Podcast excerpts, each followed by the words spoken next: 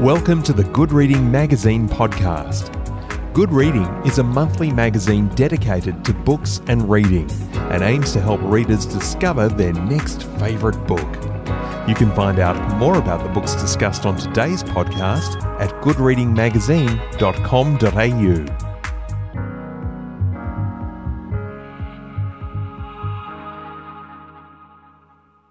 Bowman knew the cops were withholding details on the Gladesville slayings. Everyone knew that. The police had revealed three things that were common to both crimes. The victims had been raped, wrapped in black plastic, and then the shutters had come down. Bowman looked towards the creek.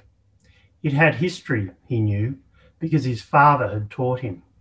A First Fleet party had got out here to the headwaters of the river, eating lorikeets and crow soup with white cockatoo eating kangaroo.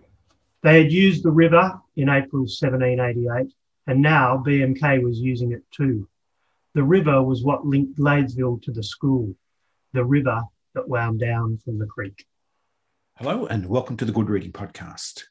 Matthew Spencer was a journalist with the Australian newspaper for 20 years. Today I'm talking with Matthew about his first crime fiction novel, Black River.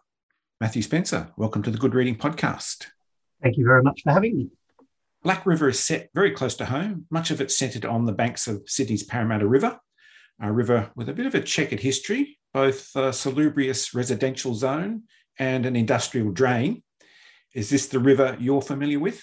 My familiarity is from my childhood with my father. We lived out at North Parramatta, but my dad was a keen sailor in that he'd built his own 20 foot boat and he'd moored it at Putney and a big day out was to get to the Gladesville Bridge and turn around and come home.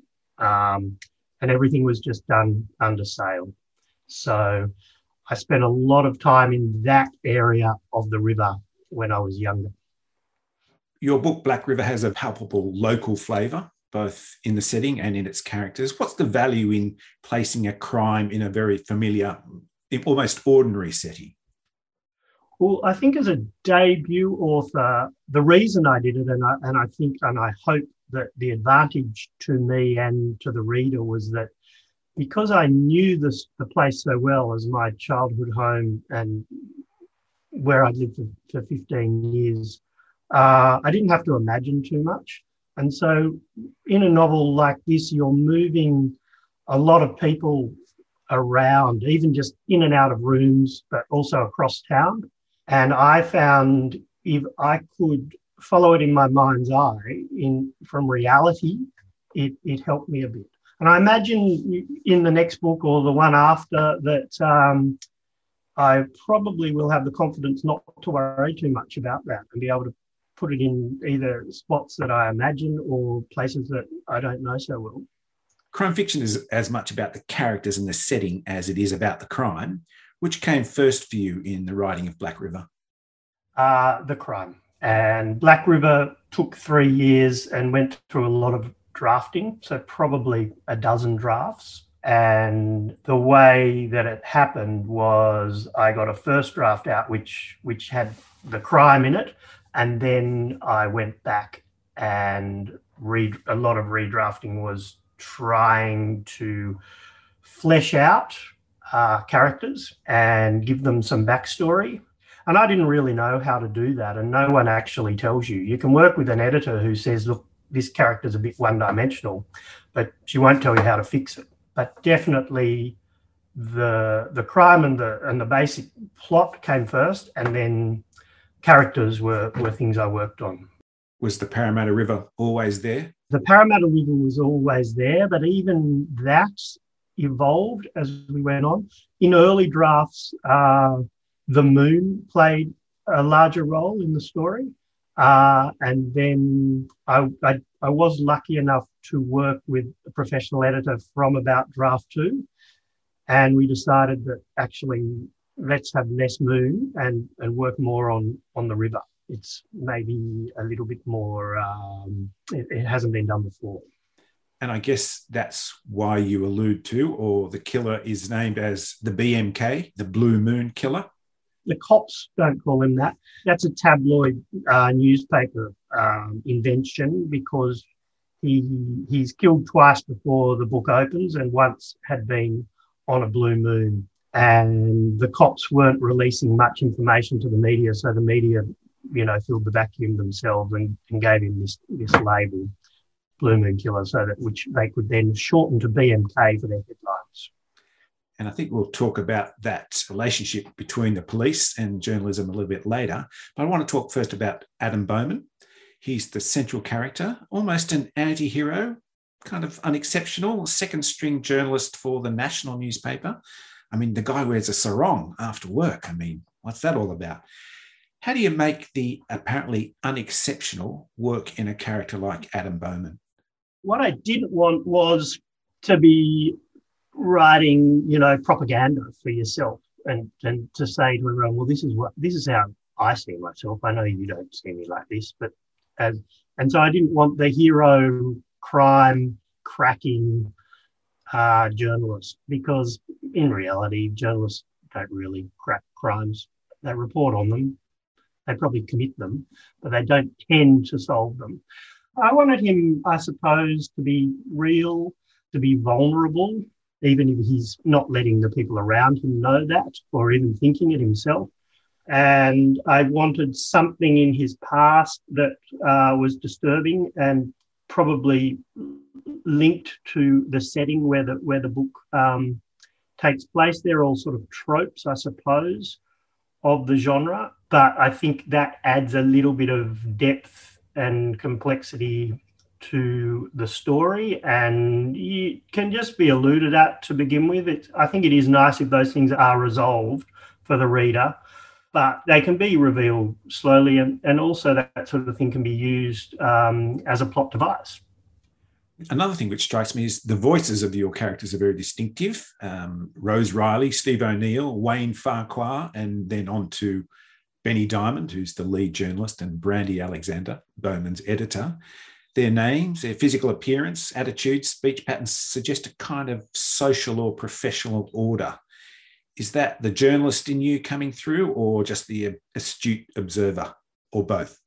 Uh, maybe a little bit of both. I think uh, I worked at the Australian for 20 years, uh, the broadsheet newspaper, national broadsheet newspaper in Sydney, and the National is in some way based on that. I mean, it's a caricature of it, um, but it's certainly the starting point. I started there as a as a copy kid, uh, and it was a hierarchical place. I didn't think of it the way you're you're speaking about it with the characters, but perhaps uh, that's one reason that that came through. Certainly, Bowman is lower down in the hierarchy there, and there's an editor who's sitting on top, and then a, a sort of more successful journalist who's who sits a, above Bowman and doesn't really um, even acknowledge him. Uh, that sort of thing would go on all the time in newspapers. And then in the cops, I wanted the relationship between O'Neill, the, the male boss, and his underling, uh, Riley, a female detective sergeant, to be not too hierarchical in that um, he respected her and vice versa. And he also knew that if they were going to solve this case, that people needed to be free to, to follow their instincts and speak their minds. So in a way, perhaps the cops are less hierarchical than, than the media. I liked Rose Riley, especially when she says passion, piss, or money, and drugs as a subclause between piss and money, uh, which she identifies as the murder trinity. I did a lot of research speaking to police officers for the book, and that was a phrase given to me by a uh, policeman from WA, actually. Passion, piss, or money in homicide, if you're looking for who did it, it's going to be one of those three things. And when Riley says it, it's almost that there's a there's a sort of a theme in the book of of police or of O'Neill not liking to get stuck in ruts in thinking or in in looking at, at suspects, and you know they refer to them as dead ends or or wombat holes, and they're easy to go down. A whole investigation can go down them and get and get caught in them and waste a lot of time, or in fact even fail. Uh, and that passion, piss, or money is it does reoccur, but it is also seen as we've got nothing to go on. What are we going to do? And then they fall back on this sort of cliched old old thinking. When Riley says that, it's um, it's more ironic that when she raises it. If I had to place Black River into a genre, I'd probably put it into police procedural. Now, knowing about police procedure is one thing, but what does it take to convert a procedure into the thriller that is Black River?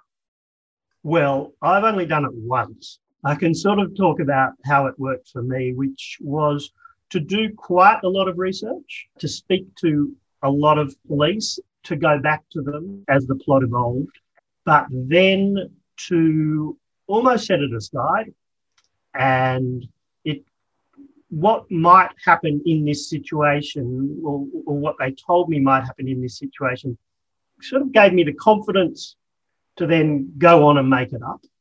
And I think you want it to, what you're looking for is, rea- is it to feel and sound realistic to you and me, who aren't police officers.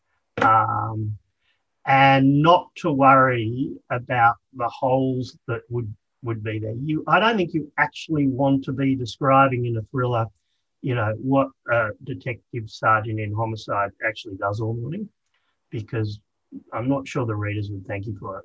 So I think it, it does help to do that research and and to and to get some insights, but I think you have to wear it quite lightly and really uh, your responsibility is to your readers, not to not to getting police procedure right.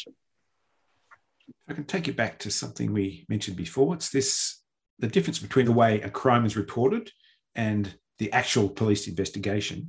They're two different things. And that's a kind of uneasy relationship, I gather, and it comes through pretty strongly in Black River. How does that relationship between police and journalists feed into the story of Black River? Police will use journalists and, and vice versa. Uh, they do hold back information in a case like this for strategic reasons. Um, they will release tidbits to the media if it suits them. So that was that's the, the core element, I think, of the relationship between Bowman and Riley and O'Neill. They each each party knows they're using the other and they're relaxed about that. They do try to look after each other because they know it's a symbiotic relationship. And Bowman sort of gets wind of things that they don't want released, and, and he has the capacity to write them, but he tends not to because he knows if he does, they'll cut him off and then he's on his own. There's some, I think, nobility in what police officers like O'Neill and Riley do. And they do also, I mean, they're basically trying to solve the crime and bring justice to the victim. Uh, but they they see that Bowman's coming along for the ride. So in the end, they they learn to trust him, and they also learn in the end to do what they say they'll do, which is give him the story and information before everyone else as as things uh, unfold and, and they're true to that that promise. I wanted to ask you about Australian genres of uh, crime fiction. We already have what's called, or has been labelled drought noir or desert noir. Are Australian authors building a kind of Sydney noir? No, I think things happen in cycles. So if you look at sort of Cliff Hardy, we've we've almost had Sydney noir in the 80s. Um, Peter Temple did a, a Melbourne noir with with Truth.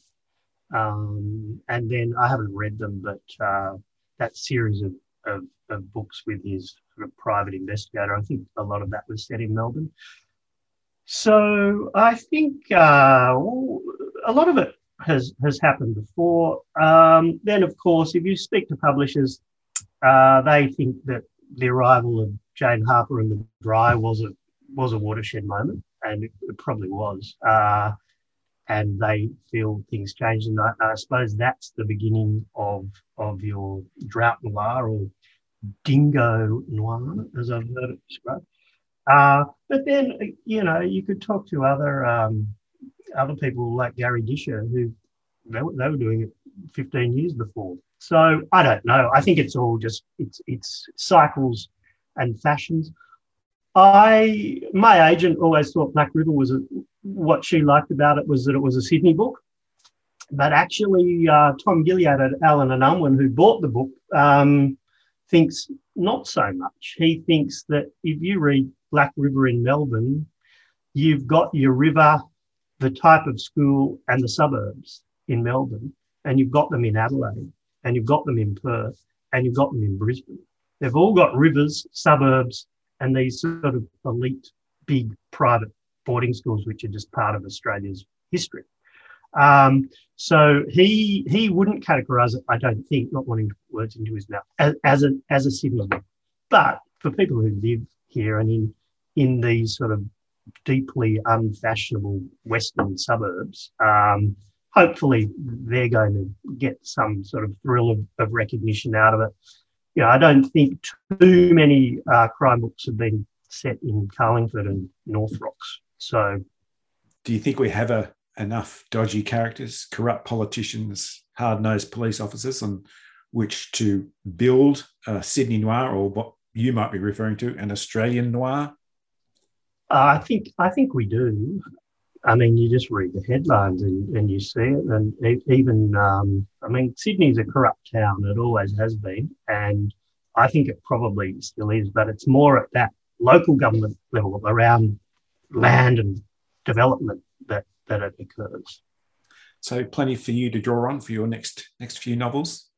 I think so. So I'm writing number two, which is not a sequel, but it's hopefully will become a series. I'm not sure how many books I have in me, but um, number two at the moment is continuing, and it's Rose Riley and uh, her more junior detective um, Priya Patel, and they're uh, they're in Cessnock at the moment, so we'll see where all that leads.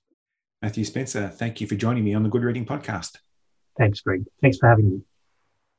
I've been talking to Matthew Spencer about his new book, Black River. It's published by Allen and Unwin, and you can find it at goodreadingmagazine.com.au. My name's Greg Dobbs, and thanks for listening. Subscribe to Good Reading print and online magazine at goodreadingmagazine.com.au.